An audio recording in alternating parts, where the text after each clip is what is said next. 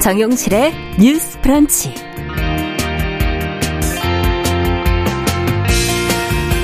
안녕하십니까. 정용실입니다. 항공사 마일리지를 쌓아놓고도 코로나19 대유행으로 사용하지 못한 분들 참 많으시죠? 그래서 공정거래위원회가 이런 특수한 시기 마일리지에는 소멸시효를 적용하지 않도록 이 항공사의 약관을 개정할 것을 권고를 했는데 잘 이행되지 않고 있다고 합니다. 이와 관련해서 소비자들의 불만이 커지고 있는데요. 자, 마일리지와 관련해 무엇을 생각해 봐야 될지, 개선해야 할지 같이 고민해 보겠습니다.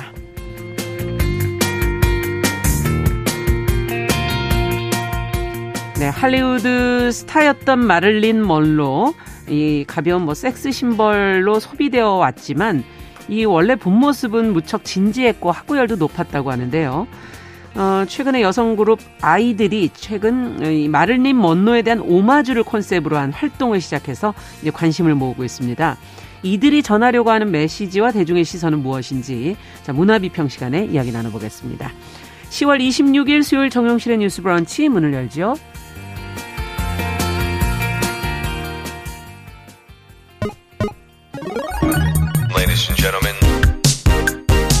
새로운 시각으로 세상을 봅니다.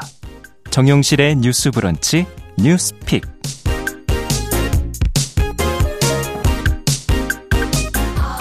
네, 정용실의 뉴스 브런치 언제나 청취자 여러분들과 함께하고 있습니다. 유튜브 콩앱 라디오로 들으시면서 의견 계속 보내주시기 바랍니다. 저희가 방송 중에 반영하도록 하겠습니다. 자, 뉴스픽으로 오늘도 시작을 해보겠습니다. 전혜연 우석대 개공 교수님 어서 오십시오. 안녕하세요. 전예현입니다. 네, 조으론 변호사님 어서 오십시오. 네, 안녕하세요. 조으론입니다. 자, 어제 여가부 국정감사가 있었어요. 그 자리에서 이 성소수자 혐오 발언이 나와서 지금 어 여러 우려의 목소리들이 나오고 있는데 어떤 내용이 뭐 어떤 것과 관련해서 나오게 된 건지 좀 자세히 들어볼까요? 정 교수님. 예, 지난 10월 25일 여성가족부 국회 국정감사가 진행이 됐습니다.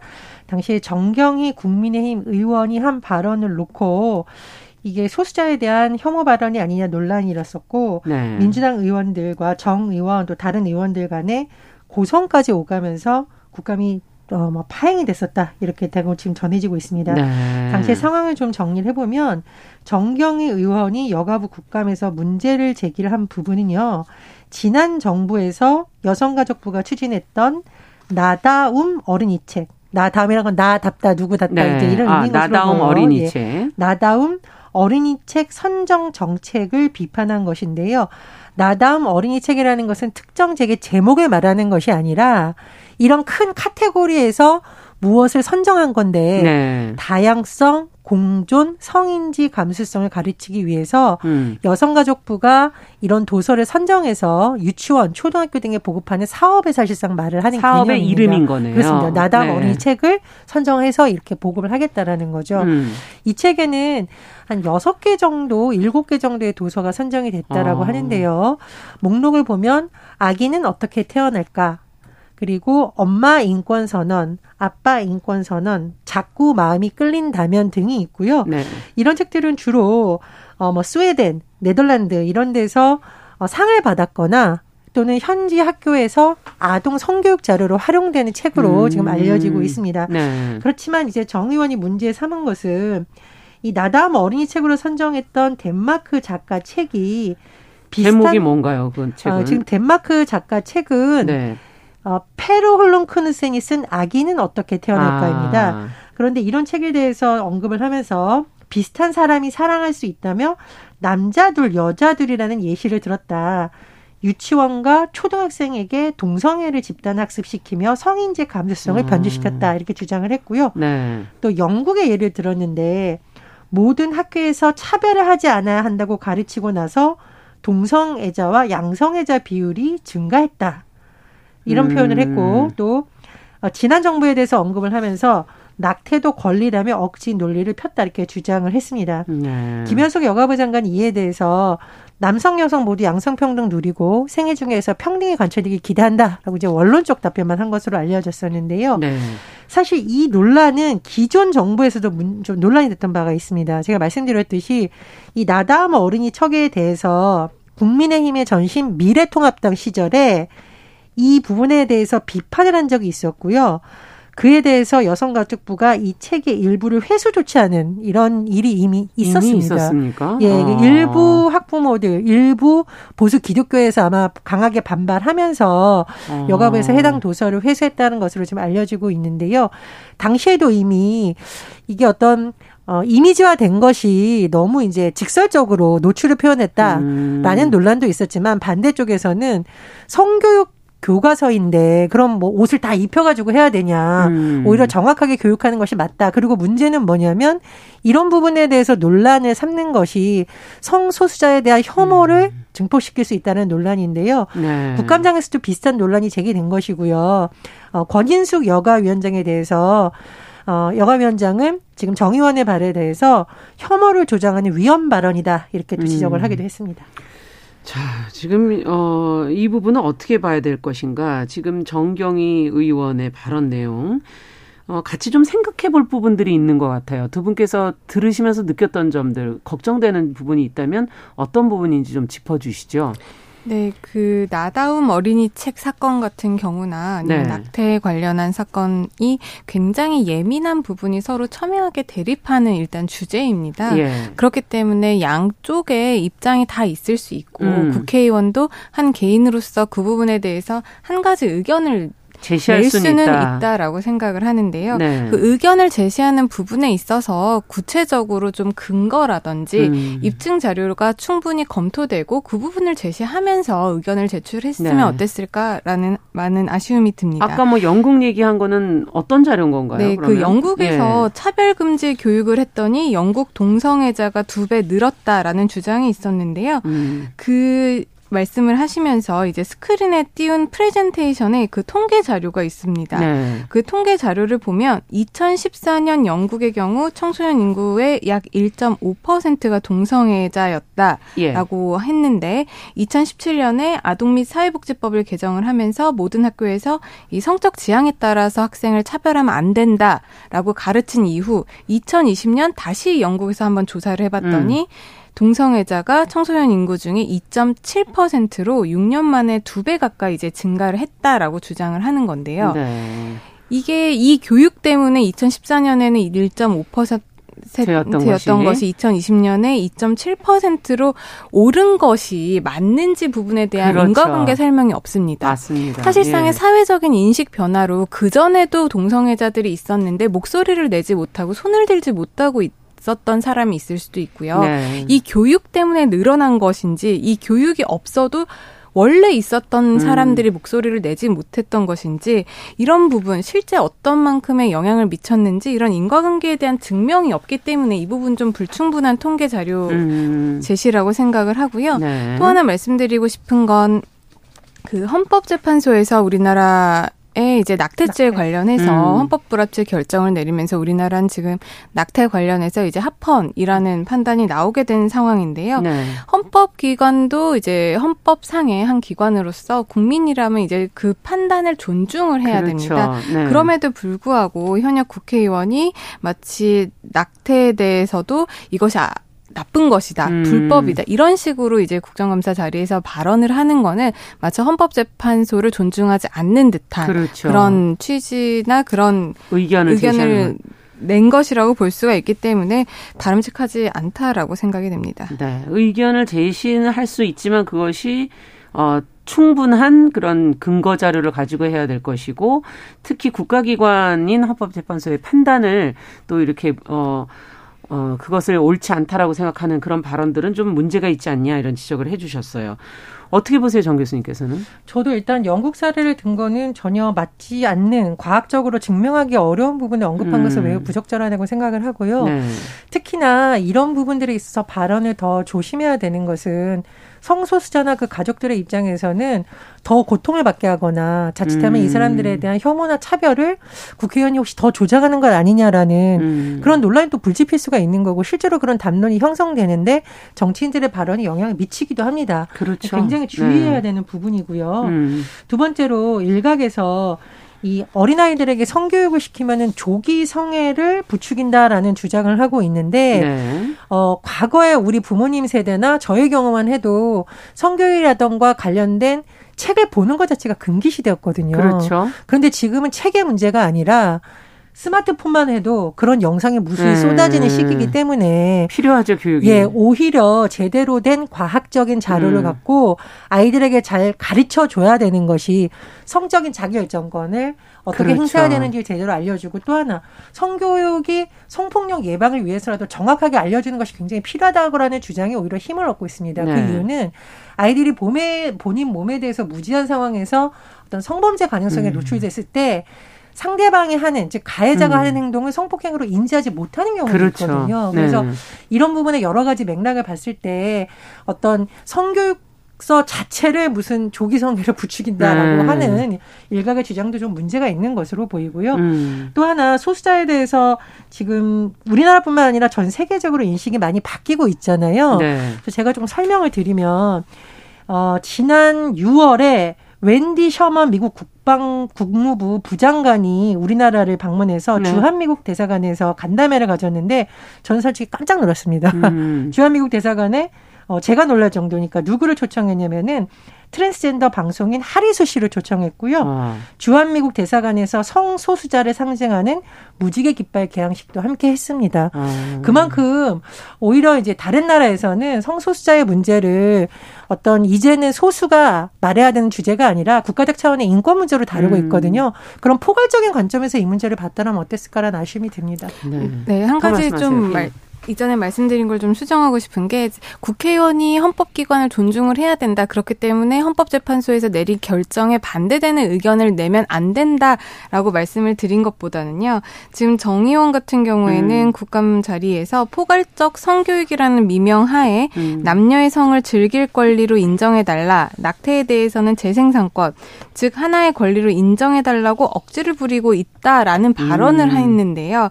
지금 헌법재판소에서 이렇게 하나의 권리로 인정을 해달라 억지를 부린 음. 것을 헌법재판소가 그대로 수용을 한 것이 아니라 음. 헌법재판소에서도 기존의 여러 가지 의견 찬성하는 그렇죠. 의견 반대하는 의견 그리고 사회적 분위기 변화 여러 가지를 수용을 해서 그렇죠. 이 부분에 대한 의견을 낸 것이기 때문에 어느 정도는 존중을 해야 된다라는 말씀을 드린 것이라고 조금 정정을 하고 싶고요. 네. 그 성교육 관련해서는 음. 우리나라가 음. 예전보다는 조금 더 학교에서도 적극적으로 논의를 하고 사회적으로 아이들에 대한 성교육을 좀 적극적으로 해야 된다라는 음. 수준까지는 어느 정도 사회적 합의가 이루어진 것 같습니다. 네. 그런데 현실적으로 우리 아이들의 뭐 초등학교라든지 네. 중고등학교에서 이루어지는 성교육을 보면 제가 선생님들이랑도 얘기를 해봤는데요. 실질적인 성교육이 아직까지 이루어지지 못하고 있다고 합니다. 음. 사실 학교에서도 부모님들의 반대 그리고 일부 뭐 종교단체라든지 그렇죠. 보수단체의 반대 때문에 이게 실질적으로 성교육이 이루어지지 못하고 있다 보니까 교수님께서도 말씀을 하셨다시피 아이들이 학교에서 어떤 교육을 받는 것보다는 온라인 매체 우리 휴대폰에만 가면 여러 가지 것들이 많잖아요. 예. 성과 관련된 영상을 음. 볼 수가 있잖아요. 그런 것들을 보고 무분별하게 수용하게 되고 그로 인해서 범죄라든지 아. 여러 가지 나쁜 부분에 노출이 될 가능성이 있는데 현실적으로 음. 우리가 이 부분에 대해서 현실적으로 인지를 하고 음. 우리나라가 물론 다른 나라보다 뭐 성 개방이 조금 덜 됐기 때문에 네. 우리는 좀 더 보수적으로 가르쳐야겠다. 이러한 논의를 계속하는 것보다는 우리가 지금 처한 현실을 처한 현실에 맞춰서 네. 아이들을 어떻게 교육을 할 것인지 그리고 이것이 아이들의 인생의 음. 전반적인 성 그리고 나아가서는 범죄 예방에도 그렇죠. 직결될 수 있는 문제이기 때문에 이 부분과 관련해서 구체적으로 논의를 할 시간이 우리에게 더 필요한 것이지 예전에 이 책을 왜 선정을 했냐 음. 이 부분과 관련해서 너무나도 소모적인 정쟁은 좀 피하는 것이 맞다라고 생각을 합니다. 네, 지금 현실을 똑바로 본다면은 저희가 무엇을 해야 할까가 결정되지 않을까 그런 지금 얘기시고요. 무엇보다 지금 어 좀 정치적이고 종교적인 어, 그런 입장을 가진 발언들보다는 조금 더 그걸 포용하는 입장에서 어, 이 문제를 좀 풀어가면 어떻겠는가. 특히 국가 쪽에서, 국회에서 이 문제를 좀 바라보면 어떻겠는가 하는 생각이 또 드는데 특히 정 의원의 발언 때문에 예전에 그 나다움 어린이 책이 회수 사건이 지금 다시 소환이 됐어요. 어, 책에 대한 뭐 어떤 일각의 우려가 모두 틀렸다고는 할 수 없지만 어, 지금 이렇게 다시 한번 보면서 이 사건과 이번에 이 일, 국회에서의 국감장에서의 발언을 같이 한번 좀 연기해 생각해 보신다면 어떤 부분을 저희가 좀 더 고민해야 될까요? 일단은 저는 당시에 회수한 조치에 대해서도 아쉽다는 의견이 있습니다만 자 그것과는 별개로 왜 그럼 예전에 있었던 일을 또 지금 현 정부 국정감사에서 얘기를 하느냐에 네. 대해서 맥락을 좀 보니까 아마 여성가족부를 지금 폐지한다는 것이 현 정부의 입장이고 네. 그렇다 보니 여성가족부가 뭔가 문제가 있었다라는 점을 자꾸 부각시키려는 것으로 보입니다. 그런데 저는 음. 문제점을 지적을 할 수 있는데 그것을 너무 과도하게 정쟁적 주제로 삼다 보니까 반발을 사는 그러니까 팩트가 음. 다르다라는 반발을 사는 주장이 나오거나 혹은 지금 우리가 언급한 것처럼 특정 집단에 대한 혐오 발언으로 이어질 수 있는 부분은 굉장히 조심을 해야 되는 거고요. 그렇죠. 두 번째로 당시에도 여가부가 일각에서 지적이 나오니까 며칠 만에 책 회수 조치를 해버렸어요. 예. 굉장히 아쉽다라는 성명이 한국 여성단체 연합에서 나왔습니다. 네. 저는 여성단체 연합이 굉장히 본질을 잘 짚었다고 보는데 여가부에서 인권, 다양성, 성평등과 존중의 가치를 부정하는 발언을 한 국회의원과 일부 혐오 세력의 주장에 대해 제대로 반박하지도 않은 채 문화적 수용성이라는 말도 안 되는 이유를 붙여서 실질적인 정책 철회를 선언했다라고 꼬집은 바 있습니다. 음. 사실 이 성평등이라는 것은 평등이라는 용어 자체가 현재가 불평등하다라는 전제를 깔고 하는 것이기 네. 때문에 정부 부처 내에서도 약간 야당이라는 이게 입장 같은 음. 것이 있어요. 그러니까 어떤 정권이 들어서건 간에 성평등이라는 기조를 딱 잡고 가야 되기 때문에 음. 때로는 정권과 불편해질 수도 있고 그렇겠네요. 예전에 문재인 정부 사례에서 네. 볼 때는 또 어떤 그 당, 그 정당화 관련된 단체장에 대해서는 굉장히 또 엄정하게 해야 되는 것이 바로 여가부의 그렇죠. 역할이거든요. 그런 점에서 당시에 좀 여가부가 이러이러하고 좀 적극적으로 더 설득을 하고 음. 어, 뭐 정말 문제가 되는 부분을 수용을 하면서 하는 노력을 더 했다면 어땠을까라는 많은 아쉬움이, 아쉬움이 있습니다. 드는군요. 어떻게 보십니까? 네, 저도 그 당시 나다움 어린이 책이 선정되고 나서 며칠 만에 이 책들이 회수됐다라는 이야기를 듣고 이제 개인적인 아쉬움은 있었습니다. 음. 물론 그 책의 뭐 내용들을 보면 보면 사실 저도 좀 수긍하기 어려운 부분이 음. 있는 책들은 있었는데 저는 그거에 대해서 말씀드리기보다는 그 책을 선정을 할 때 그냥 음. 몇몇 사람들이 이거를 그냥 지정을 하는 것이 아니거든요. 네. 기사라든지 언론 보도를 통해서 보면 여러 번 토론회가 열렸고 네. 토론회에는 사회 각층의 사람들이 모여서 이 책을 어떤 기준으로 선정을 할지 음. 어떻게 선정을 할지 어떤 책을 선정을 할지 이 부분에 대해서 심도 있는 토론이 이루어졌다라고 알고 음. 있습니다.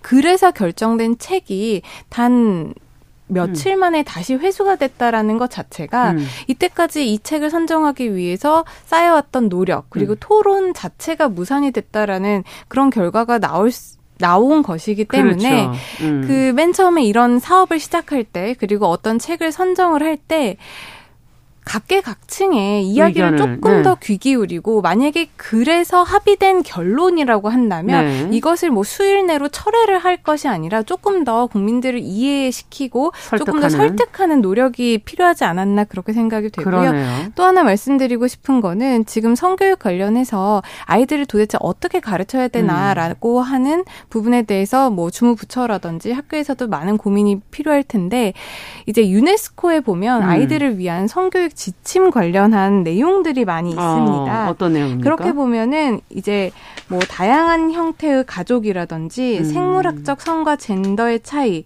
신체적 접촉을 통한 쾌락과 효과적 피임 방법 이런 것들이 이제 가이드에 나와 있거든요. 음. 그렇게 본다면 이런 부분들 그리고 어 그 유네스코에서 기준으로 제시하고 있는 여러 가지 기준들에 의거해서 음. 우리나라의 성교육 그런 학제라든지 프로그램을 조금 국가 차원에서 현실적으로 실질적으로 맞는 그런 것들을 좀 세우는 것이 보다 필요하지 않을까 싶습니다. 네. 제가 조금 설명 하나 더 네. 붙이면 당시 여가부의 해명을 보니까 예를 들면은 아기는 어떻게 태어날까? 이 책은 음. 덴마크, 스웨덴, 프랑스, 호주, 일본에서 이미 1970년대부터 출간돼서 아. 동 인권 교육 자료로 활용되고 있는 책.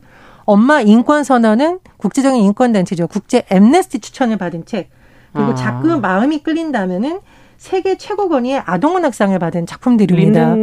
그랜버그인가? 네, 예, 그렇습니다. 그 스웨덴 예, 예. 네, 그리고 이제 유네스코의 음. 지금 포괄적 성교육도 말씀을 하신 건 보면 저는 가장 여기서 좀 봤던 단어가 존중의 기반을 둔 사회적 성적 관계 형성 능력이거든요. 음. 그래서 물론 어떤 그림에 대해서 우리가 거부감을 볼 수는 있는데 그럼 이 그림 도대체 왜 사용됐고 이렇게 건전한 토론을 해서 좋은 방향으로 가야 되는 것이지 정치권이 압박을 해서 특정 부처가 빨리 책을 회수하고 이렇게 한다면 그렇죠. 앞으로 전문가들이 이런 데 있어서 제대로 의견 개진할 수 있고 음. 정말 아이들을 위해서 뭐가 중요한지에 건전한 토론이 됐을지 좀 의문입니다. 그러네요. 지금 몇 가지 지적을 해주셨는데 참 이렇게 어려운 시기로 가는 우리 미래 세대를 위해서 우리가 무엇을 해줘야 될지 성교육 부분 특히 또 어떻게 다뤄야 될지 조금 더 깊은 고민이 필요할 것 같습니다. 자, 두 번째 뉴스로 또 좀 가보도록 하죠. 어, 앞서 제가 이제 오프닝에서 말씀을 드렸던 내용인데 공정거래위원회가 항공사들에게 지금 코로나 시국에 쓰지 못한 마일리지 관련 약관을 개정하라 이렇게 권고를 했었는데 이행되지 않고 있다 이런 보도가 지금 나와서 소비자들이 좀 아셔야 될 부분인 것 같아서 오늘 좀 저희가 이 뉴스를 골라봤거든요. 조 변호사님께서 관련 내용을 보도 나온 내용을 좀 정리를 해주세요. 네, 공정거래위원회가 지난 6월에 주요 대형 항공사들에게 항공사 마일리지 유효 기간에 관한 약정을 시정을 하라고 권고를 한 것으로 확인이 되고 있습니다. 네.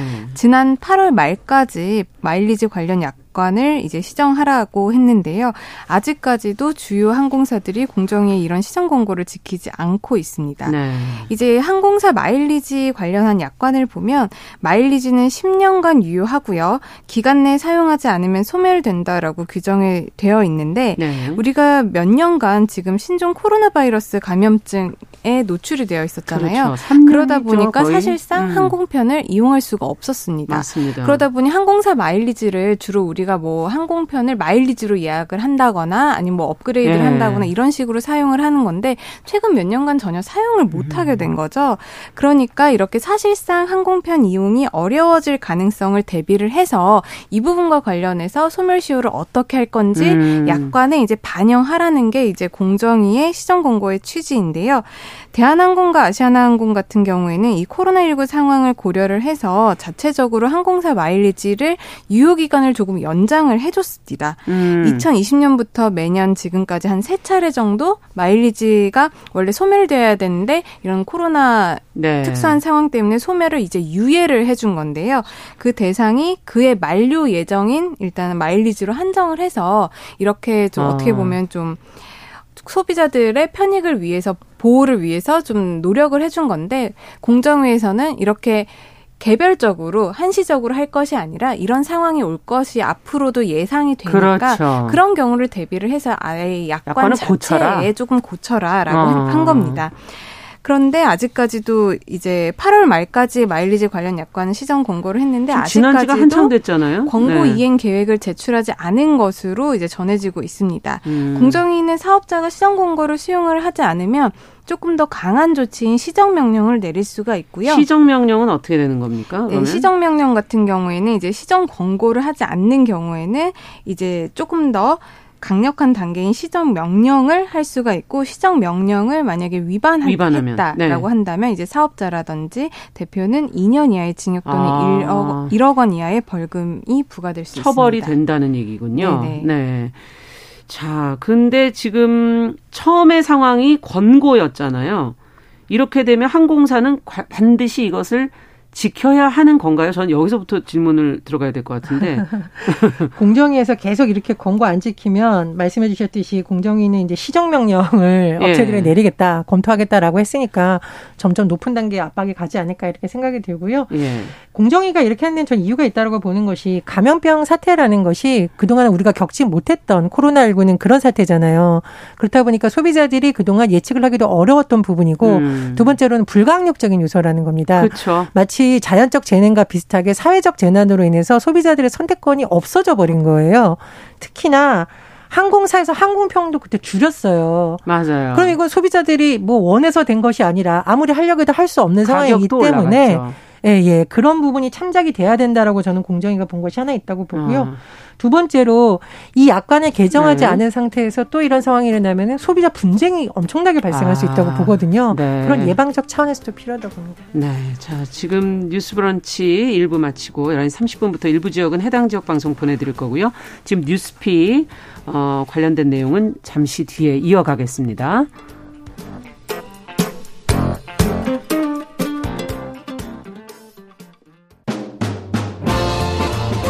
여러분은 지금 KBS 1라디오 정용실의 뉴스 브런치와 함께하고 계십니다.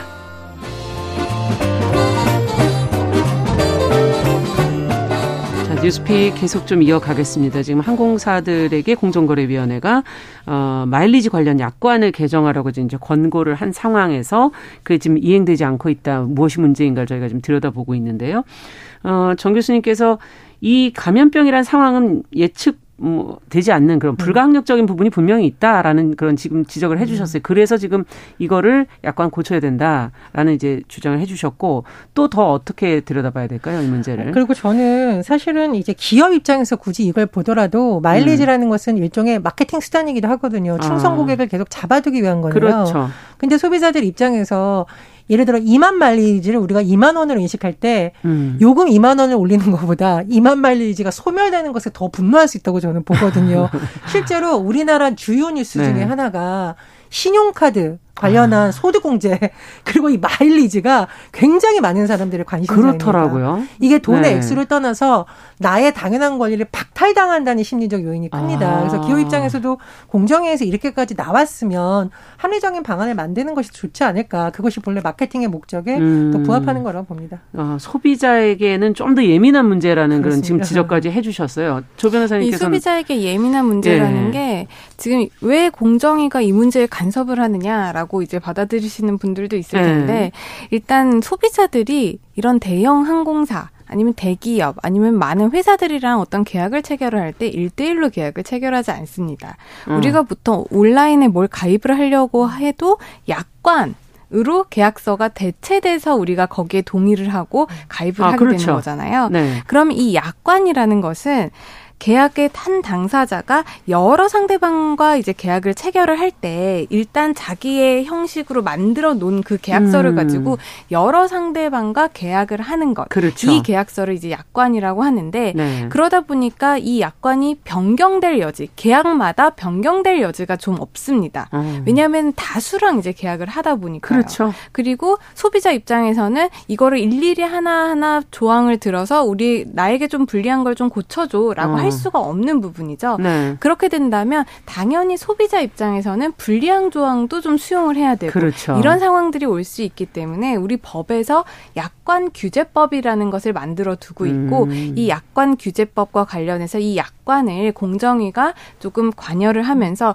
혹시라도 소비자들에게 불리한 조항이 있는지 음. 그런 부분에 대해서 이제 관여를 하게 되는 거고요. 그렇군요. 이번 상황 같은 경우에도 그 마일리지 소멸 시효와 관련된 약관 규정이 음. 이렇게 두다가는 소비자들이 불리하게 피해를 입는 경우들이 늘어날 수가 있겠다라고 음. 공정위에서 판단을 해서 시정 조치를 하고 이제 앞으로 뭐 시정 명령을 조치가 하든. 제대로 이루어지지 않으면 시정 명령까지 하겠다라는 아, 것이죠. 네. 앞서 정 교수님께서도 이러다 보면 소비자 분쟁으로 갈 수 있지 않겠는가라는 지적도 해주셨거든요. 그것도 예상 가능한 네, 일인가요? 마찬가지죠. 네. 소비자들이 네. 이제 분리하게 되면 이게 당연히 소비자 분쟁이 될 것이고 예. 그렇게 되면 이제 개별 사안마다 이 분쟁을 조절하는데 사회적 비용이 아. 엄청 많이 듭니다. 그렇기 때문에 약관을 조금 개정을 해둬서 이런 상황에 미리 대비하게 음. 하고 그렇게 보면 이제 소비자 분쟁도 줄어들게 되고 그렇죠. 사회적 비용도 감소하게 되니까 이런 부분 때문에 약관을 그때그때 소비자들 보호라든지 권익 음. 보호에 맞춰서 좀 공정하게 좀 맞춰 놓자라는 것이죠. 자, 그렇다면 어떤 개선책이 필요할지 한마디씩 들어볼까요? 정 교수님부터. 먼저. 예, 저는 공정위에서 지금 권고한 대로 어떤 것이 가장 소비자 권리를 지키고 하는 것인지 음. 개정이 필요하다고 보고요. 또 요금 요즘 최대 관심사죠. 통신사 마일리지도 국정감사에서 그렇죠. 많이 얘기했는데 그 부분도 좀 분쟁이 나오지 않는 상태로 어, 소비자 권리를 좀 지켜진 쪽으로 개선 필요하다고 봅니다. 네, 필요한 데가 많네요. 네, 약관에 포괄적으로 이제 소멸 소멸 시효 관련해서는 이런 상황을 대비하는 규정이 필요할 것 같고요. 또한 이렇게 소멸 시효가 완성됐다, 이제 소멸된다 라는 음. 통지가 각 회사에서 소비자들에게 조금 더 적극적으로 알려주는 노력도 필요하다고 봅니다. 그러네요. 소비자들과 이 계약이 하나이기 때문에 좀 어, 소비자의 권리를 좀 잘 지켜가는 방향으로 문제가 풀어졌으면 좋겠습니다. 뉴스픽 조론 변호사 전혜영 교수 두 분과 함께했습니다. 감사합니다. 감사합니다. 남성의 입장에서 여성의 입장을 이해하는 그래서 사실 이 역지사지의 태도가 한국 사회로 지금 필요한 것이 아닌가. 그 어떤 사람들은 삼루에서 태어났으면서 자신이 삼루타를 친 것처럼 생각하며 살아간다라는 음. 말이 있어요. 해충이다, 이충이다. 이거는 네. 순전히 사람의 그 아. 잣대로 이야기를 하는 거예요. 음. 곤충이 우리 사람보다 몇 억 년 먼저 지구에 나왔거든요. 세상을 보는 따뜻한 시선. 정용실의 뉴스 브런치.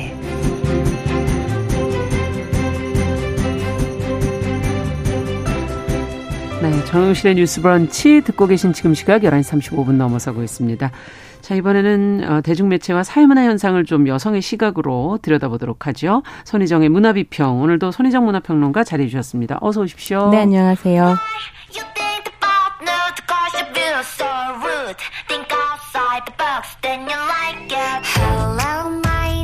네. 오늘 노래가 갑자기 인사하자마자 나와서 왜 그런가. 이 노래에 관련된 얘기를 오늘 하자는 얘기 아니세요? 네, 그렇습니다. 아이들의 누드라는 곡인데요. 네. 이 곡으로 이제 10월 17일에 컴백하면서 어. 화제를 불러일으키고 있습니다. 네. 뭐 공개하자마자 멜론, 지니, 벅스 등 주요 음악 플랫폼에서 일간 차트 1위를 차지했고요. 20일 기준으로 봤을 때 아이튠즈 Top Album 부분에서 프랑스, 뉴질랜드 등 40개 지역에서 1위의 이름을 올렸습니다. 진짜요? 네, 그래서 화제가 되고 있는데요. 처음에 이제 아이들의 컴백곡이 누드라는 사실이 알려졌을 때 네. 일부 네티즌들을 중심으로 아 누드라니 걸그룹의 성적 대상가 너무 심해지는 거 아니냐. 그렇죠. 네, 이런 염려의 반응도 있었는데요. 어. 곡과 함께 뮤직비디오가 공개되면서 다른 평가들이 나오고 있습니다. 이 작품 자체가 마를린 monroe를 모티프로 하면서 음. 누드라는 말을 재해석하고 있기 때문인데요. 누드라는 말을 재해석한다. 네, 그래서 곡의 영문 제목도 NUDE가 누드는 원래 NUDE. 예, 근데 네. NXDE 아, 뭔가를 X가 그 안에 딱 들어가는 네, 거네요. 뭐 다르게 어. 쓰겠다라는 의미 아. 같은 것들을 좀 담고 있는 거죠. 음, 어떻게 그럼 해석한다는 건가요? 지금 이게 이제 아이들이. 보통 이 누드가 나체라는 의미잖아요. 네. 근데 나체라는 의미라기보다는 있는 그대로의 모습, 그러니까 뭐 허울 같은 걸 쓰지 않은 아. 어떤 모습으로서 누, 누드를 내세우고 있고요. 가사 중에 이런 내용이 있습니다. 가사 들으셔도 또 잘 안 들리실 수도 있는데요. 지금도 들었는데도 뭔지 모르겠는데요. 네, 또좀 어, 저한테도 좀 어렵긴 한데 이게 잘 보면 네. 야한 작품을 기대하셨다면 오 I'm sorry 그딴 건 아. 없어요. 라는 가사가 나오고요. 뒷부분으로 가게 되면 I'm born nude. 번태는 너야 루드라는 가사가 나오거든요. 아. 번역을 하자면 나는 누드로 태어났어. 그걸 야한 것으로 보는 당신이 문제야. 아. 저속한 사람 같으니라고 이렇게 아. 이제 네, 번역을 할 수 있겠습니다. 네. 그러니까 누드란 알몸의 상태라기보다는 나의 본 모습, 나의 어떤 자질 이런 것들을 의미하고요. 음. 그런 모습을 어떤 식으로든 외설적으로 바라보는 당신의 시선을 이 작품을 통해서 좀 문제 삼고 싶다 음. 이런 이야기를 하는 거죠. 그러네요.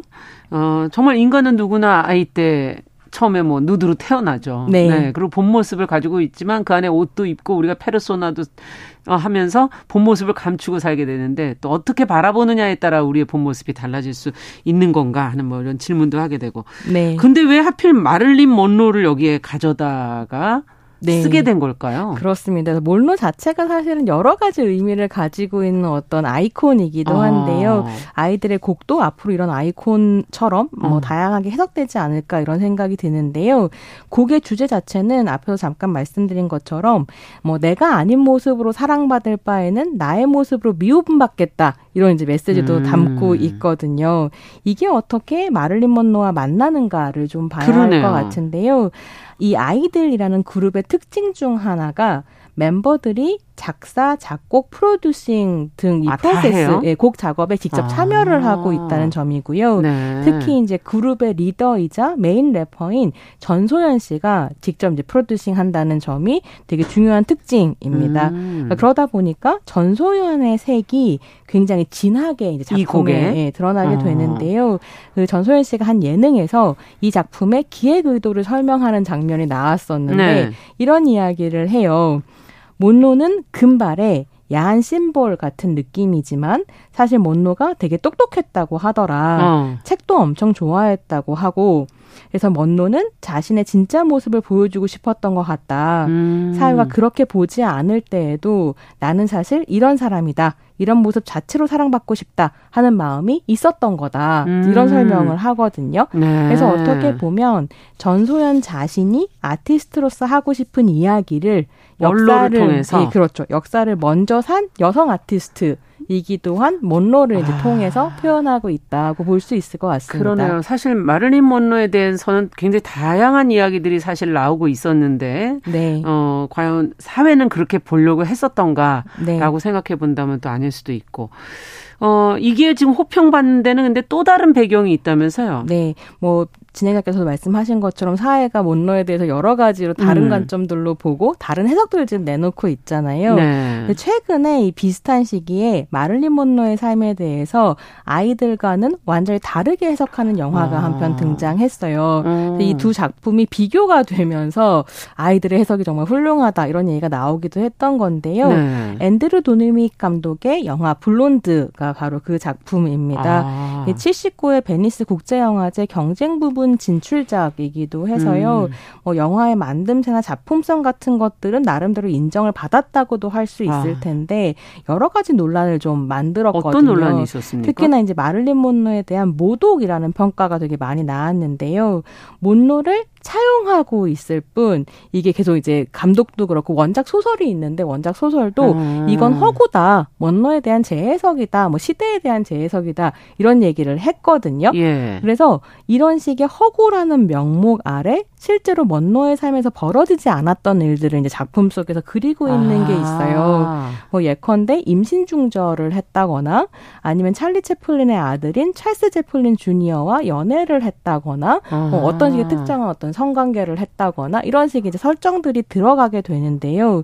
이걸 굉장히 이제 자극적으로 묘사를 하는 그렇군요. 거죠. 그래서 사실 문제는 허구적인 해석을 넣었다는 거는 전 아니라고 생각하거든요. 뭐 픽션이니까 허구적인 그렇죠. 해석을 넣을 수 있는데 그 허구적인 해석을 통해서 마를린 몬로라는 어떤 자극적인 아이콘을 착취하는 형태였다고 예. 저는 그걸 생각하고요. 어떻게 바라보고 있느냐는 음. 시선이군요. 그렇죠. 그래서 이제 마를린 몬로의 이야기야라고 해서 사람들이 그 영화를 관심을 가졌는데 완전히 다른 방식의 이제 몬로를 아. 만나게 되고 그게 너무 이제 자극적인 이미지들이기도 했었던 네. 거죠. 그래서 미국의 영화 평 평론가 그레이스 랜돌프 같은 경우에는 이 작품에 대해서 뭐라고 얘기하냐면 음. 전 전기 영화인 것처럼 하는 그 전기 영화인 척하는 강간 판타지다라고 아, 얘기합니다. 굉장히 심하게 얘기했네요. 예, 그 먼로를 네. 굉장히 취약한 사람으로 만들어서 음. 여러 가지 성적 관계를 강조하는 물론 먼로 본인 자체가 남성과 관계를 맺는 것을 아주 진지하게 생각하지 않았던 아티스트이기도 음. 하고 그건 그 사람의 삶의 성격이기도 한데 음. 특징이기도 한데 그거를 볼거리로 삼고 그렇죠. 폄하하는 거 그러니까 모욕을 주는 건 완전 다른 문제이기도 아, 그렇죠. 했었던 거죠. 네.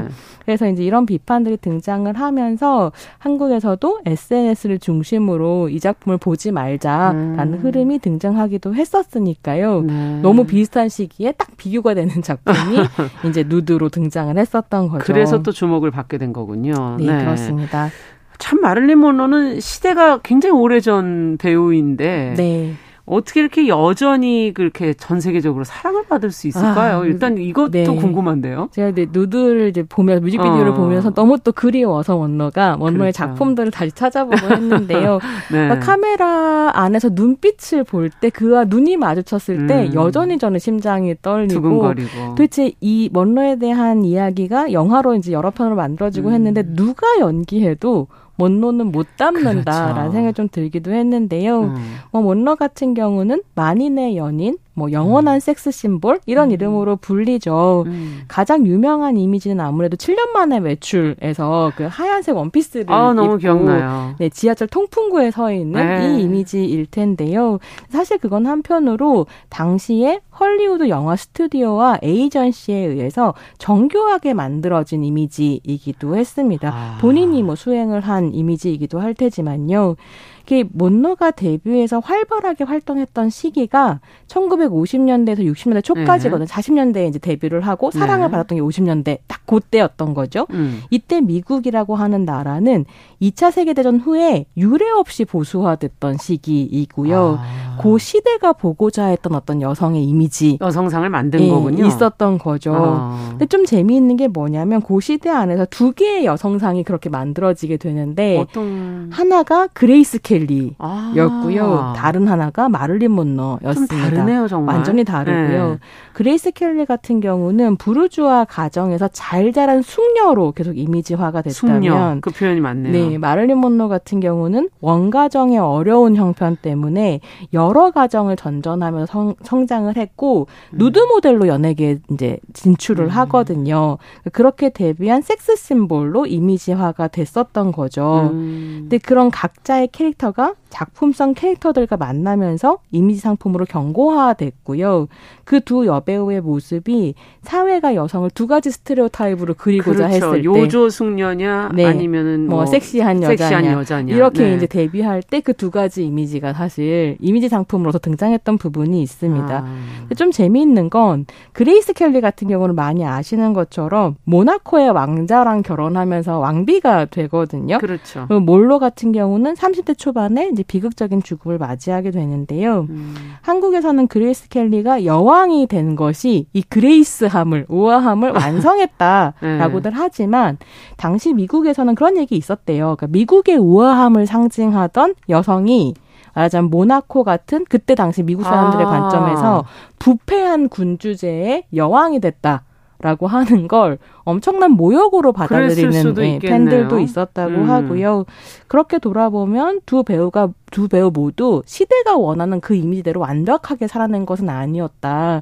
각자의 그렇죠. 삶이 있었다라고 네. 하는 걸 좀 볼 수 있는 것 같습니다. 네. 지금 근데 말씀해주신 특히 마를린 몬로의 뭐 섹스 심볼 백치미라는 음. 표현을 굉장히 많이 쓰는데 네. 그런 이미지하고 다른 그녀의 본 모습은 다른 게 있었다. 지적이고 네. 뭐 이런 다른 모습이 있었다는 그렇죠. 거죠.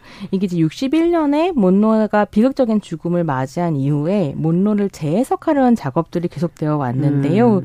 만들어진 이미지와는 다른 모습들을 말하자면 계속 발굴하는 작업들이 있었습니다. 음. 그래서 뭐 독서광이었다든지 음. 아니면 시대의 지성들과 어울리는 지적인 여성이었다. 뭐 이런 얘기들이 강조가 됐었죠. 예. 근데 당시에도 1950년대에도 이런 이야기가 나왔었었는데요. 1957년에 당시 이제 몬로의 이미지를 분석했던 한, 한 영화 평론가가 네. 그래서 이런 이야기를 적어요. 백치미를 빛내는 금발 미녀가 당대 최고의 지성들과 어울리고 공산주의자인 아서 밀러와 결혼을 한 것이 음. 대중들에게 도대체 어떻게 비쳤을까? 이런 질문 하거든요. 아, 아서 밀러와 결혼했었죠. 네, 맞아요. 세일즈맨의 죽음으로 맞습니다. 유명한 희곡 작가이고 유명한 공산주의자이기도 아, 한데요. 그렇군요. 그래서 이제 이 밀러와의 관계 같은 것들도 주목이 좀 많이 되고 있고요. 근데 제가 이번에 준비를 하면서 발견한 또 재미있는 얘기가 음. 한편으로는 먼로가 진짜 일욕심이 대단한 사람이었다고 아. 해요. 그래서 신사는 금발을 좋아해 함께 출연했던 제인 러셀이 예. 이런 이야기를 하는데요.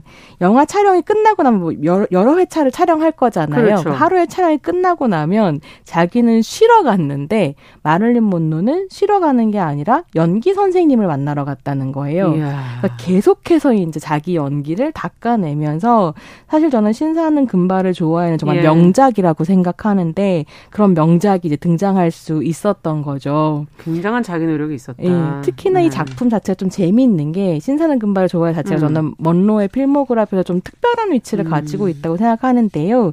여기에서 먼로가 연기를 했었던 로렐라이라는 캐릭터가 자기의 백치미를 활용해서 백만장자 부자와 결혼을 하려는 음. 이런 사람이거든요. 근데 자기가 어떤 행동을 하고 있고 이게 어떤 영향력을 만들어내는지 정확하게 이해하고 있는 여자로 아. 나와요. 그러니까 연기 백치미를 연기하는 스마트한 여자인 예. 거죠.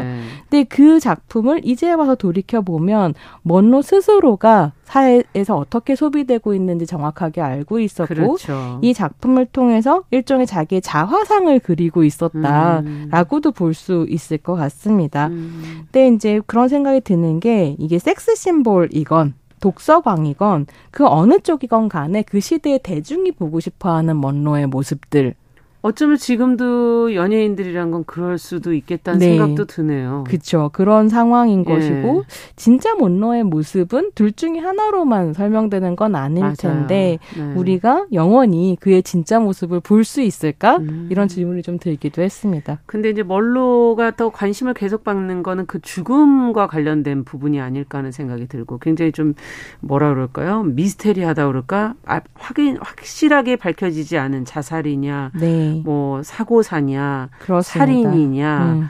한 여러 가지 설들이 있지 않습니까? 이런 다큐멘터리들도 굉장히 많더라고요. 네. 뭐 이제 넷플릭스에서 보실 수 있는 마를린 몬로 미스터리라는 다큐멘터리를 음. 보면 딱 그 질문을 추적하거든요. 네. 근데 왜 먼로가 살해당했을 수도 있을까라는 질문이 등장하냐면 역시나 먼로 사행의 마지막에 그, 그 유명한 이제 케네디 형제와의 스캔들 네. 때문이었습니다. 실제로 이 다큐멘터리가 천 명이 넘는 사람들을 인터뷰하고 FBI 문서까지 보거든요. 아. 그러면서 밝혀낸 되는 건 먼로가 당시 대통령이었던 존 F 케네디하고 예. 그의 동생이자 당시 법무장관이었던 로버트 케네디 예. 둘 다를 만났다. 라고 아. 하고요. 동시에 만나고 있었고 로버트 케네디와 좀 더 깊은 관계였다는 사실을 음. 밝혀내거든요. 근데 문제는 먼로가 아서 밀러도 공산주의자였고 예. 그러다 보니까 공산주의자들과 당시에 많은 관계를 맺고 있어서 음. 두 케네디들과 연애를 하기 전에 FBI가 먼로를 도청하고 감시하고 있었다는 거예요, 이미. 이미. 네. 근데 이 먼로가 그런 이제 위험한 사람이 대통령 형제와 가까워지면서 국가 기밀들을 알게 되고 아. 그러다 보니 까 FBI가 제거한 거 아니냐라는 의심이 등장하게 있었고. 됐었던 건데요. 네. 사실 이제 이 다큐멘터리가 밝히고 있는 건 그렇지는 않다라는 아. 점이고요. 그러니까 약물 과다 사용에 의한 사고사였다는 게 맞다라고 이야기를 하는데 다만 다큐가 강조하고 싶어 하는 건 뭐냐면 당시에 여배우를 말하자면 놀잇감 정도로 여겼던 어떤 정치계와 연예계의 유착 안에서 음. 몬노가 어떻게 이용당했는가 그리고 음. 그런 상황이 이 예민한 아티스트에게 어떻게 모멸감을 주었고 음. 상처를 주었는가 를 파헤치면서 사실은 그의 죽음이 이런 식의 남성 중심적인 어떤 남성 연대와 무관하지 않다라는 이야기를 음. 하고요.